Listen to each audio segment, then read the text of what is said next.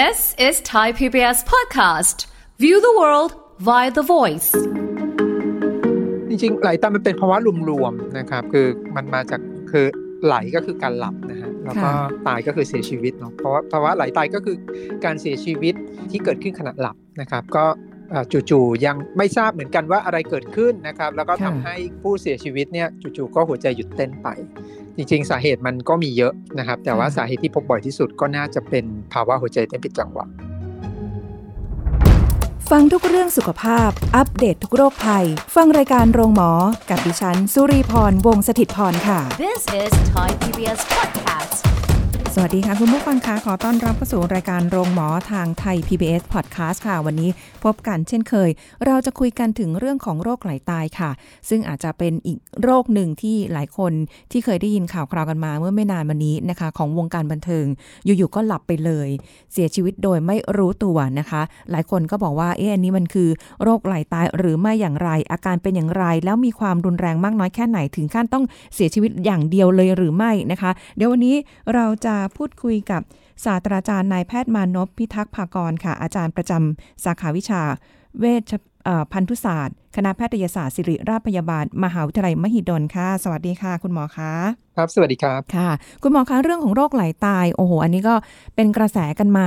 พอสมควรสำหรับหลายคนที่ให้ความสนใจมากขึ้น แต่ว่าที่เคยคุยกับคุณหมอไว้ก่อนหน้านี้ว่าจริงๆแล้วโรคโรคไหลตายเนี่ยก็มีมานานแล้วก็มีอยู่เรื่อย ๆ เลยใช่ไหมคะคุณหมอคะ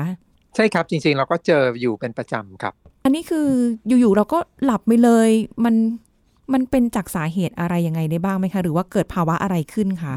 จริงๆไหลตามันเป็นภาวะรวมๆนะครับ คือมันมาจากคือไหลก็คือการหลับนะฮะแล้วก็ตายก็คือเสียชีวิตเนาะเพราะว่าภาวะไหลตายก็คือการเสียชีวิตขณะที่เกิดขึ้นขณะหลับนะครับ ก็จู่ๆยังไม่ทราบเหมือนกันว่าอะไรเกิดขึ้นนะครับ แล้วก็ทำให้ ผู้เสียชีวิตเนี่ยจู่ๆก็หัวใจหยุดเต้นไป จริงๆ สาเหตุมันก็มีเยอะนะครับ แต่ว่าสาเหตุที่พบบ่อยที่สุดก็น่าจะเป็นภาวะหัวใจเต้นผิดจังหวะ หัวใจเต้นผิดจังหวะอะคะเพราะว่าอย่างที่เราได้ยินข่าวอย่างเงี้ยค่ะ คุณหมอบางคนหลายคนก็มีสุขภาพร่างกายแข็งแรงโอ้โหเล่นกีฬาออกกำลังกายด้วย แต่ทำไมถึงแบบเอ๊ะมีภาวะแบบนี้เกิดขึ้นเขาอาจจะไม่รู้ตัวมาก่อนหรือเปล่าอย่างนั้นไหมคะเราเชื่อว่าในคนที่ ร่างกายแข็งแรงดีนะครับ แล้วก็ไม่มีโรคประจำตัวอะไร แล้วก็เกิดภาวะหัวใจเต้นผิดจังหวะเนี่ยครับแท้จริงแล้วเขาอาจจะมีภาวะการนำกระแสไฟฟ้าหัวใจที่ผิดปกติอยู่เดิม แต่ว่าไม่เคยมีอาการอะไร ก็ทำให้ไม่ทราบนะครับ แล้วก็ไม่เคยไปตรวจครับ แล้วก็อาจจะมีตัวกระตุ้นอะไรบางอย่างที่ทำให้เกิดภาวะหัวใจเต้นผิดจังหวะ แล้วก็อาจจะครั้งแรกก็คือเสียชีวิตไปเลยก็ได้ครับอ๋อโอ้คืออันนี้คือ แสดงว่าเราต้องตรวจสุขภาพเป็นประจำในทุกๆปี อันนี้รู้สึกว่าน่าจะสำคัญแล้วแหละ เรื่องนี้ แต่ว่าเวลาตรวจสุขภาพค่ะคุณหมอเราไม่ได้ตรวจถึงขั้นเยอะแยะไปเรื่องของหัวใจอะไรมากมาย แต่หรือว่าเราควรจะไปตรวจโดยตรงดีคะจริงๆก็ต้องขึ้นกับว่าภาวะสุขภาพเป็นอย่างไร ต้องบอกก่อนนะครับว่าภาวะไหลตายที่เกิดขึ้นกับคนที่แข็งแรงดีนะครับไม่ได้เป็นภาวะที่เจอบ่อยนะฮะนะฮะเพียงแต่ว่าเวลามัน เป็นแล้วก็เกิดขึ้นกับคนที่มีชื่อเสียงหรือว่าเป็นดาราศิลปินเนี่ยเราอาจจะได้ยินข่าวนี้ชัดขึ้นเท่านั้นเองครับ แต่ว่าโดยรวมในภาพรวมก็ยังเจอไม่เยอะ นะครับนี้ในคนส่วนใหญ่ที่เกิดภาวะหัวใจเต้นผิดจังหวะและเสียชีวิตเนี่ยมักจะมีโรคเดิมอยู่ เช่นมีโรคหัวใจ กล้ามเนื้อหัวใจ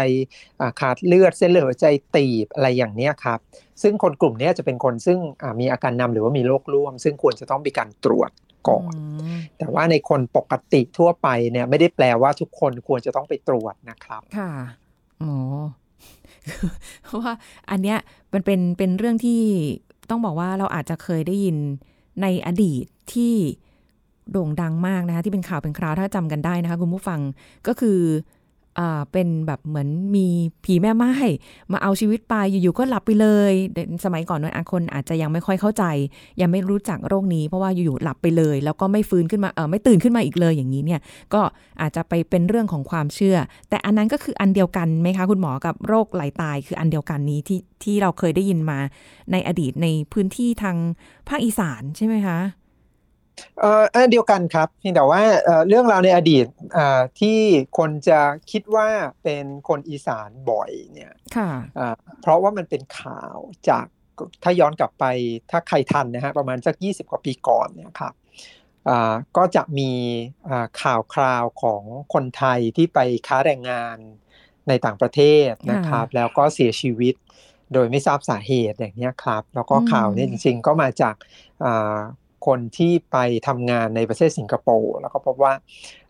จู่ๆก็เสียชีวิตโดยไม่ทราบสาเหตุทั้งที่อายุน้อยนะครับแล้วก็เนื่องจากยุคนั้นเนี่ยการไปทำงานในต่างประเทศใช้แรงงานเนี่ยก็มักจะเป็นคนจากภาคตะวันออกเฉียงเหนือที่เดินทางไป ก็เลยเป็นความเชื่อที่ว่าคนภาคอีสานหรือตะวันออกเฉียงเหนือเนี่ย เสี่ยงต่อการเป็นโรคนี้ซึ่งจริงๆ แล้วเนี่ยคำตอบคือไม่จริงนะฮะเพราะว่าเราเจอคนที่เสียชีวิตไม่ทราบสาเหตุที่เป็นไหลตายเนี่ยครับในคนที่มาจากทุกภาคนะครับไม่ไม่ได้จำกัดเฉพาะภาคอีสานแต่คุณหมอคะตอนนั้นที่เป็นข่าวกันเยอะๆเนี่ยคือด้วยความที่มีคนเสียชีวิตติดติดกัน แล้วก็อาจจะอยู่ในพื้นที่ละแวกใกล้เคียงกัน ก็เลยอาจจะทำให้หลายคนอาจจะมองเป็นเรื่องอื่นไป แต่ทำไมมันถึง มันมันเป็นไปได้ยังไงคะที่ว่าจะมีคนเสียชีวิตในระยะเวลาที่ติดติดกันเลยในรูปแบบเดียวกันคือนอนหลับแล้วก็ไม่ตื่นมาเลยอย่างเงี้ยค่ะจริงๆ ไม่ค่อยแน่ใจเหมือนกันว่าการเสียชีวิตที่เกิดขึ้นติดติดกันเนี่ยครับหรือว่าหลายหลายกรณีเกิดขึ้นไล่เลี่ยกันเนี่ยมันเป็นเพราะว่าเราให้ความสนใจในช่วงนั้น หรือว่าจริง ๆ แล้วมันมีเหตุ ปัจจัยร่วม แต่ว่าข้อมูลที่เรามีอยู่เนี่ยจริงๆเนี่ยการเกิดมันเกิดขึ้นตลอดเวลานะครับ เราก็มีคนที่ไหลตาย ไม่ทราบสาเหตุต้องชันสูตรเพื่อหาสาเหตุเนี่ยเป็นประจำอยู่แล้ว เพียงแต่ว่าที่ผ่านมาเนี่ยไม่มีข่าวเท่านั้นเอง เราก็คิดว่าเออมันไม่เคยมีมาก่อน หรือว่าจริง ๆ แล้วจู่ๆมันเพิ่งเกิดขึ้น จริง ๆ มีอยู่ตลอดเวลา แต่ว่าในช่วงที่สื่อให้ความสนใจเนี่ยก็จะมีการไปเก็บข้อมูล แล้วก็ทำให้พบว่าคนนู้นก็เป็นคนนี้ก็เป็นเท่านั้นเองครับ ค่ะคุณหมอคะแล้วอย่างกลไกของการเกิดภาวะโรคไหลตายเนี่ยที่แบบหลับไปเลยแล้วก็เสียชีวิตที่มันเป็นเรื่องของกระแสไฟฟ้า ตรงนี้เนี่ยคือมันเป็นยังไงอะคะคุณหมอช่วยอธิบายให้ฟังหน่อย ครับในคนที่จู่ๆเสียชีวิตไปนะครับ โดยที่ไม่ทราบสาเหตุนะครับ แล้วก็เราก็พบว่ามักจะเป็นคนหนุ่มสาวนะครับโดยส่วนใหญ่เป็นผู้ชายด้วย แล้วก็เสียชีวิตไปขณะหลับโดยที่ก่อนหน้านี้เขาก็แข็งแรงดี ไม่มีโรคประจำตัวเนี่ยเราเชื่อว่าสาเหตุน่าจะเป็นไปได้มากที่สุดก็น่าจะเป็นภาวะที่การนำกระแสไฟฟ้าหัวใจที่ผิดปกติ แล้วก็ทำให้หัวใจเต้นผิดจังหวะคนกลุ่มนี้ครับ ก็มักจะมีความผิดปกติของการนำกระแสไฟฟ้าอยู่แล้วนะครับ ในหัวใจนะครับ แล้วก็เนื่องจากยังไม่เกิดอาการอะไรที่ผิดปกติเนี่ยโดยมากก็มักจะไม่ทราบ เพราะว่าคนกลุ่มนี้ก็จะเป็นคนที่หนุ่มสาวแข็งแรงดีใช่ไหมครับ ไม่มีโรคประจำตัวอะไร ไม่จำเป็นที่จะต้องไปตรวจสุขภาพหรือว่าไม่จำเป็นต้องไปหาแพทย์เพราะฉะนั้นตัวเองจะไม่รู้หรอกว่ามีความผิดปกติของขึ้นไฟหัวใจอยู่ นะครับ แต่ว่าความผิดปกติเนี้ยครับจะยังไม่เกิดอาการจนกระทั่งจะต้องมีปัจจัยอะไรบางอย่างที่กระตุ้นนะครับ เราก็ยังบอกไม่ได้เหมือนกันว่าเมื่อไหร่คนกลุ่มนี้จะเกิดหัวใจเต้นผิดจังหวะ แต่เรารู้ว่ามันจะมีตัวกระตุ้นอะไรบางอย่างแหละนะฮะที่ทำให้จู่ๆแล้วเนี่ยการนำกระแสไฟฟ้าเนี่ยผิดปกติ จนเกิดหัวใจเต้นผิดจังหวะในช่วงนั้นพอดีนะครับทีนี้ถ้าเกิดหัวใจที่เต้นผิดจังหวะเนี่ยมันส่งผลทำให้การบีบตัวของหัวใจมันหยุด นะฮะพอหยุดไม่มีเลือดไปเลี้ยงเนี่ยครับในอวัยวะต่างๆในสมองเนาะก็จะหมดสติไปเลย แล้วก็ถ้าเราไม่รู้มาก่อนนะครับไม่สามารถเข้าไปช่วยได้ทัน เช่นปั๊มหัวใจอะไรเงี้ยครับคนก็จะเสียชีวิตไป ถ้าเราเปรียบเทียบอนุมานก็เหมือนกับคนที่เป็นเส้นเลือดหัวใจตีบนะครับจะจู่ๆแน่นหน้าอกใช่ไหมครับ แล้วก็จู่ๆก็ล้มลงไปหมดสติอย่างเงี้ยครับ แล้วหัวใจหยุดเต้นเนี่ยอันเนี้ย สาเหตุอันดับหนึ่งก็เกิดจากหัวใจเต้นผิดจังหวะเหมือนกันนะครับ ที่เกิดในช่วงเฉียบพลัน แต่ว่าเนื่องจากเขาเกิดขึ้นเนี่ย ในช่วงที่หรือว่าสภาพแวดล้อมที่มีคนเห็นนะครับหรือเป็นช่วงกลางวันอย่างเงี้ยครับก็สามารถที่จะมีคนเนี่ยช่วยชีวิตปั๊มหัวใจฟื้นขึ้นมาได้ แต่ว่าคนที่เสียชีวิตขณะหลับเนี่ยเนื่องจากมันอยู่ในช่วงหลับ ทุกคนก็เข้านอนกันหมด ไม่มีใครรู้นะครับก็เลยไม่มีใครที่จะเข้าไปช่วยได้ แล้วก็คนคนกลุ่มนี้ก็จะเป็นคนที่เสียชีวิตครับอืมน่าแปลกใจทำไมต้องเป็นแค่ตอนนอนคือกลางวันไม่เป็นนะคะ ยังไม่มีใครทราบเหมือนกันว่าทำไมถึงเกิดขึ้นก่อนนอนนะครับ หรืออาจจะเป็นเพราะว่าในคนซึ่งเกิดภาวะหัวใจผิดจังหวะ แล้วเกิดปัญหาตอนที่มีคนเห็นเนี่ยอาจจะช่วยทัน นะครับ อันนี้ก็ก็เป็นเป็นเรื่องปกติอยู่แล้ว ถ้าเกิดมีคนเห็นเนี่ยก็มักจะรู้ก่อนนะครับ หรือว่าบางคนก็อาจจะมีอาการนำที่ทำให้เขารู้ว่าผิดปกติ ว่าในคนที่ไม่มีอาการอะไรเลยในช่วงกลางวันเนี่ยแล้วเกิดเรื่องตอนกลางคืนเนื่องจากตัวเองไม่รู้ตัว ก็จะช่วยไม่ทันโอ้อ้าวอย่างนี้คุณหมอคะ ถ้าสมมติว่าอย่างเขานอนอยู่มีคนนอนอยู่ข้างๆเนี้ยเขาจะมีอาการ หายใจไม่ออกหรือมีแบบ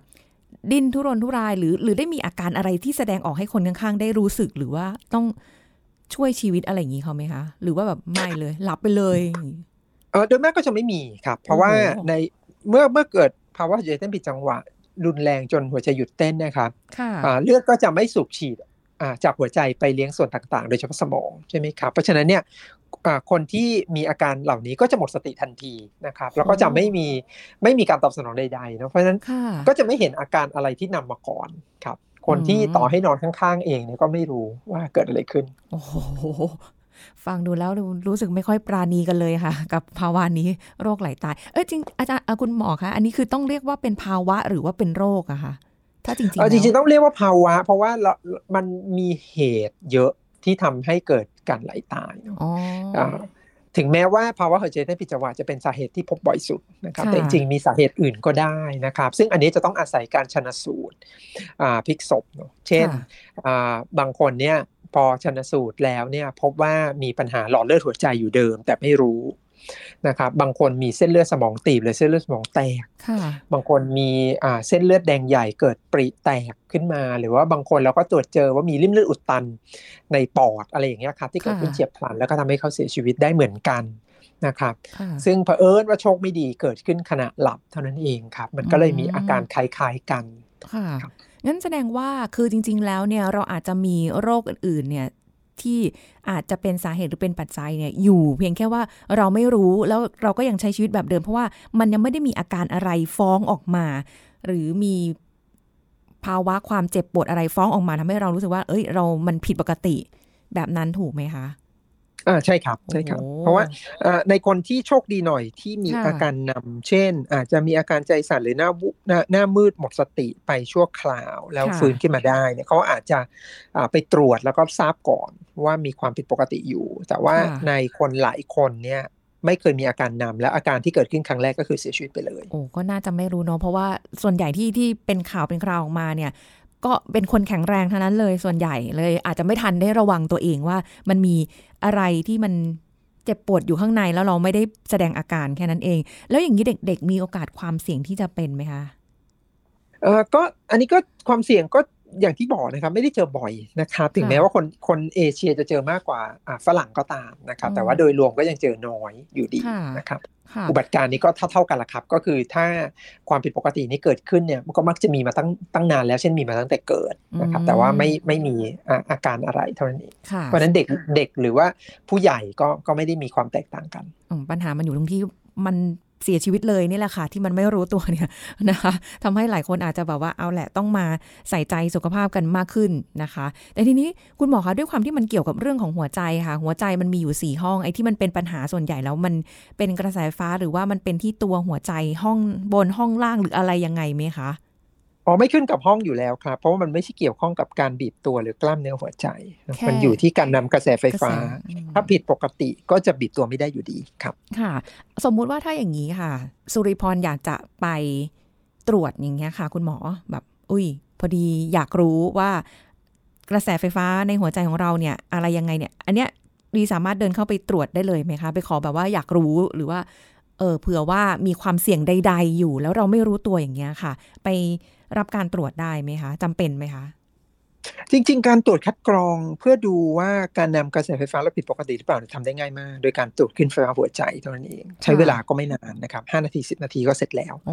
นะครับแล้วก็ค่าใช้จ่ายถูกมาก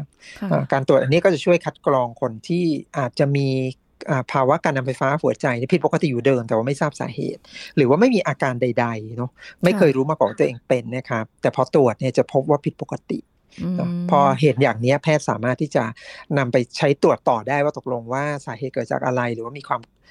จะต้องมีความเสี่ยงในการที่จะต้องดูแลหรือป้องกันอะไรก่อนหรือเปล่า ค่ะ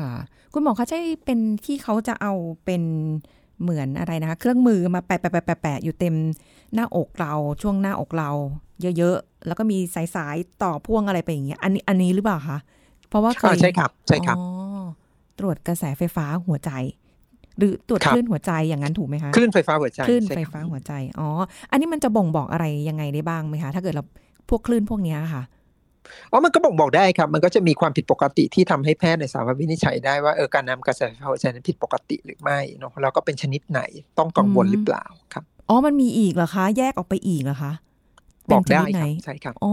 ครับแล้วแล้วอย่างอื่นที่นอกเหนือจากอันนี้กระแสไฟฟ้ามันมันสามารถบอกให้เรารู้ว่าเรามีภาวะอะไรยังไงได้บ้างไหมคะ คุณหมอ มันก็จะบอกจังหวะได้ว่าอ่าเต้นเร็วช้าแค่ไหนนะครับ สม่ำเสมอหรือไม่ แล้วก็การนำกระแสไฟฟ้านั้นผิดปกติอ่าค่ะบริเวณใดแล้วต้องต้องกังวลหรือเปล่าครับ อ๋อ แต่ถ้าถ้าเกิดมันมีอะไรที่ผิดปกติปุ๊บเดี๋ยวคุณหมอแจ้งเอง ว่ามันคืออะไร แล้วต้องดูแลตัวเองยังไงใช่ไหมคะ ใช่ครับอ๋อคือคุณหมอแล้วมันไม่มีโอกาสที่จะแบบ กระแสไฟฟ้าส่งไป เอ่อ เรียกว่าแบบอาจจังหวะนั้นอาจจะไม่ส่งไปเสร็จปุ๊บแล้วอีกสักครู่หนึ่งแล้วส่งไปไม่ได้เหรอค่ะคือพอไม่ส่งปุ๊บมันหยุดไปเลยอย่างนี้เหรอคะเอ่อเราบอกไม่ได้เหมือนกันว่าอะไรทำให้อ่าการความผิดปกติ เช่นเอ่อเกิดหัวใจเต้นผิดจังหวะเนี่ยครับอ่ามัมันหยุดได้เองนะครับก็คือค่ะมันมันหายได้เองเนี่ยมันก็คงมีอะครับในบางคนที่มีอาการอ่านำมาก่อนนะครับ เช่นโอ้อาจจะมีใจสั่นเฉยๆแล้วก็ไปตรวจพบ ว่าผิดปกติ หรือบางคนก็อาจจะวูบหมดสติ แล้วก็ฟื้นขึ้นได้เองอืมอืมในช่วงนั้นเนื่องจากอ่าความผิดปกตินั้นเกิดขึ้นระยะสั้น ๆ อะไรอย่างเงี้ยค่ะก็ถือว่าเป็นโชคดีอ๋อครับ แต่ว่าเราไม่สามารถอ่ารับประกันได้นะครับว่าจะโชคดีอย่างนั้นทุกคน นั่นนะสิคะแต่ถ้าสมมุติว่าคนข้างๆมีบังเอิญจังหวะที่เราเห็นพอดีหรืออะไรเงี้ยหรือว่าเราเห็นรู้สึกว่าเอ๊ะผิดปกติเนี่ย การปั๊มหัวใจ การใช้เครื่อง ช็อตไฟฟ้าหัวใจหรืออะไรเงี้ยเพิ่งเครื่องกระตุกไฟฟ้าหัวใจอะไรพวกเนี้ยมันมันช่วยได้ไหมคะ ในช่วงวินาทีนั้น ต้องเร็วแค่ไหนคะ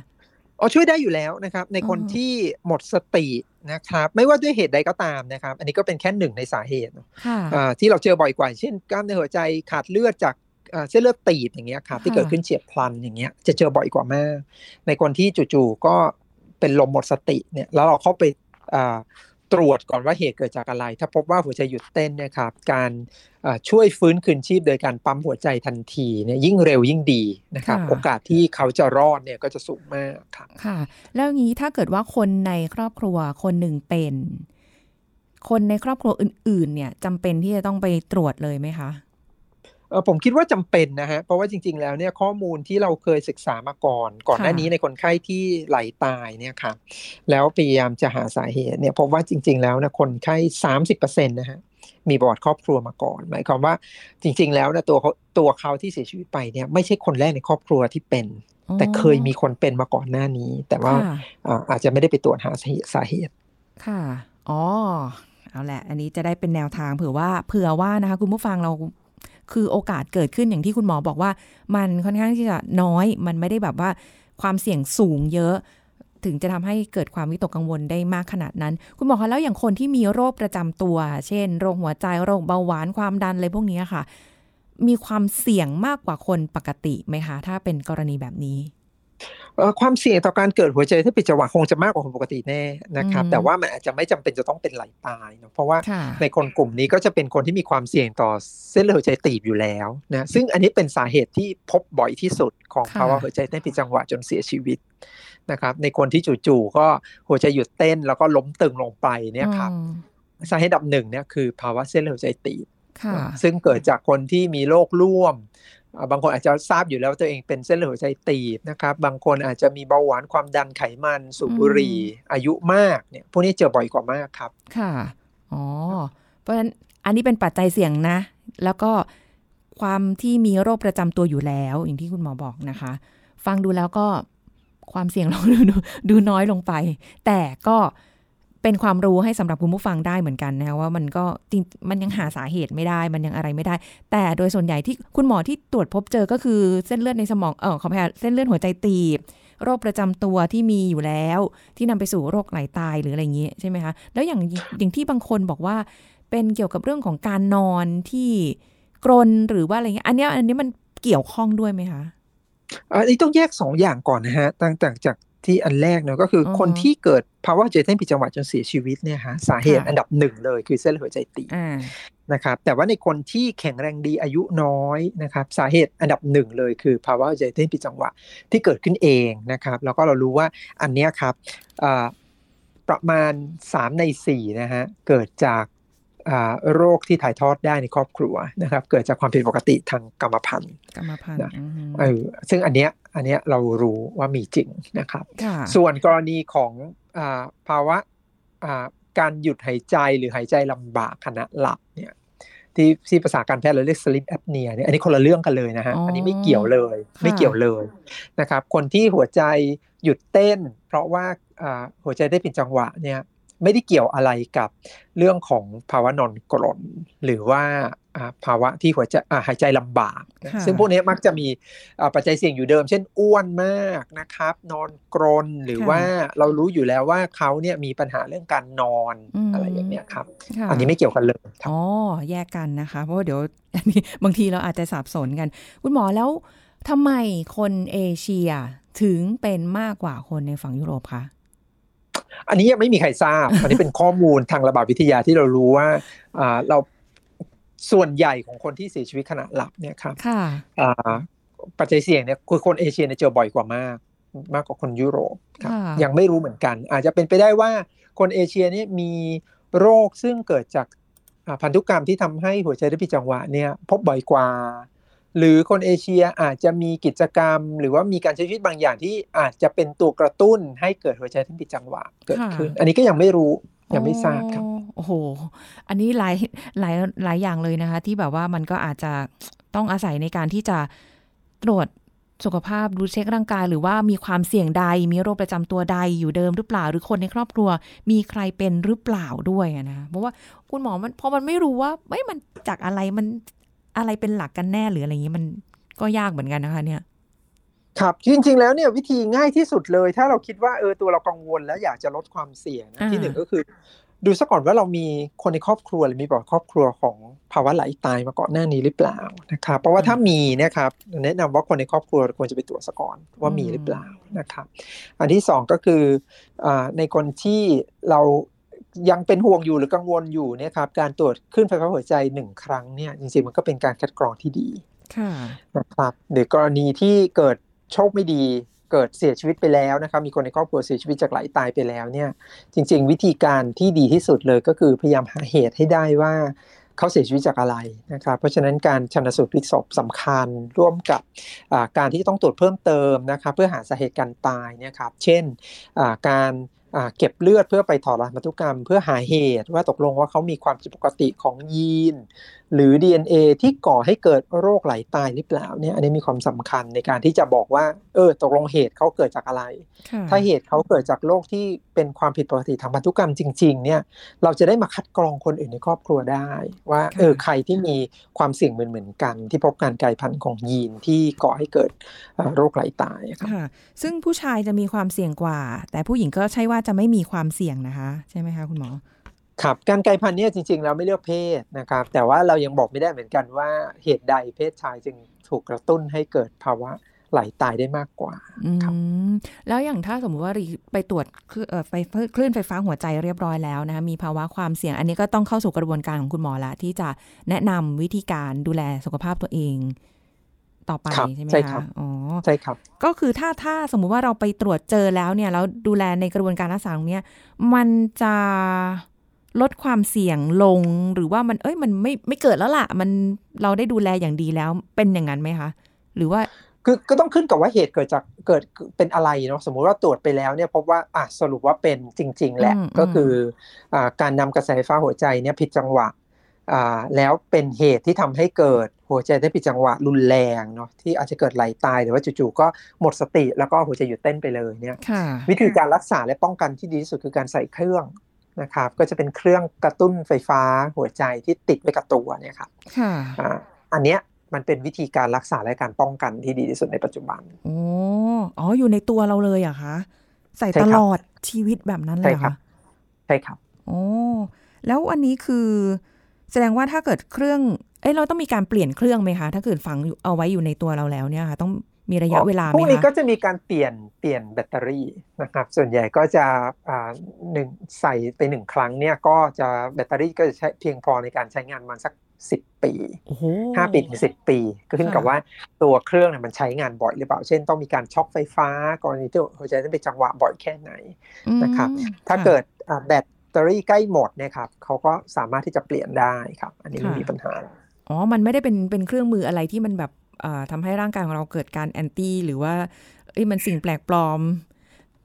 ทำอะไรขนาดนั้นใช่ไหมคะก็เป็นเครื่องมือที่จริง ๆ แล้วเนี่ยฝังอยู่บริเวณหน้าอกนั่นเองครับหน้าอกอยู่ใต้ผิวหนังครับค่ะเล็กๆ ไม่ใหญ่ อ๋อ แต่ถ้าแบตจะหมดมันก็จะบอกเตือน ให้รู้ว่า เออ ใกล้แล้วนะ ขึ้นอยู่กับ การต้องใช้กระแสไฟฟ้า บ่อยแค่ไหนห้าถึงสิบปีครับเปลี่ยนเครื่องหนึ่งโอ้โหแต่มันไม่ได้ทำให้ จะเกิดความเอ่อมีผลข้างเคียง หรือว่ามีความอึดอัดหรืออะไรอยู่อยู่ข้างในภายในตัวเราใช่ไหมคะอ๋อพวกนี้ก็จะไม่รู้สึกอะไรนะครับ จริงๆแล้วเนี่ยเครื่องเครื่องมือก็จะฝังอยู่บริเวณอ่าหน้าอกใต้ผิวหนังเท่านั้นค่ะเองแล้วก็มีสายที่วิ่งเข้าไปถึงถึงหัวใจได้ครับอ๋อเชื่อมต่อไปอีกทีแล้วเวลามันช็อตเนี่ยมันคือเรา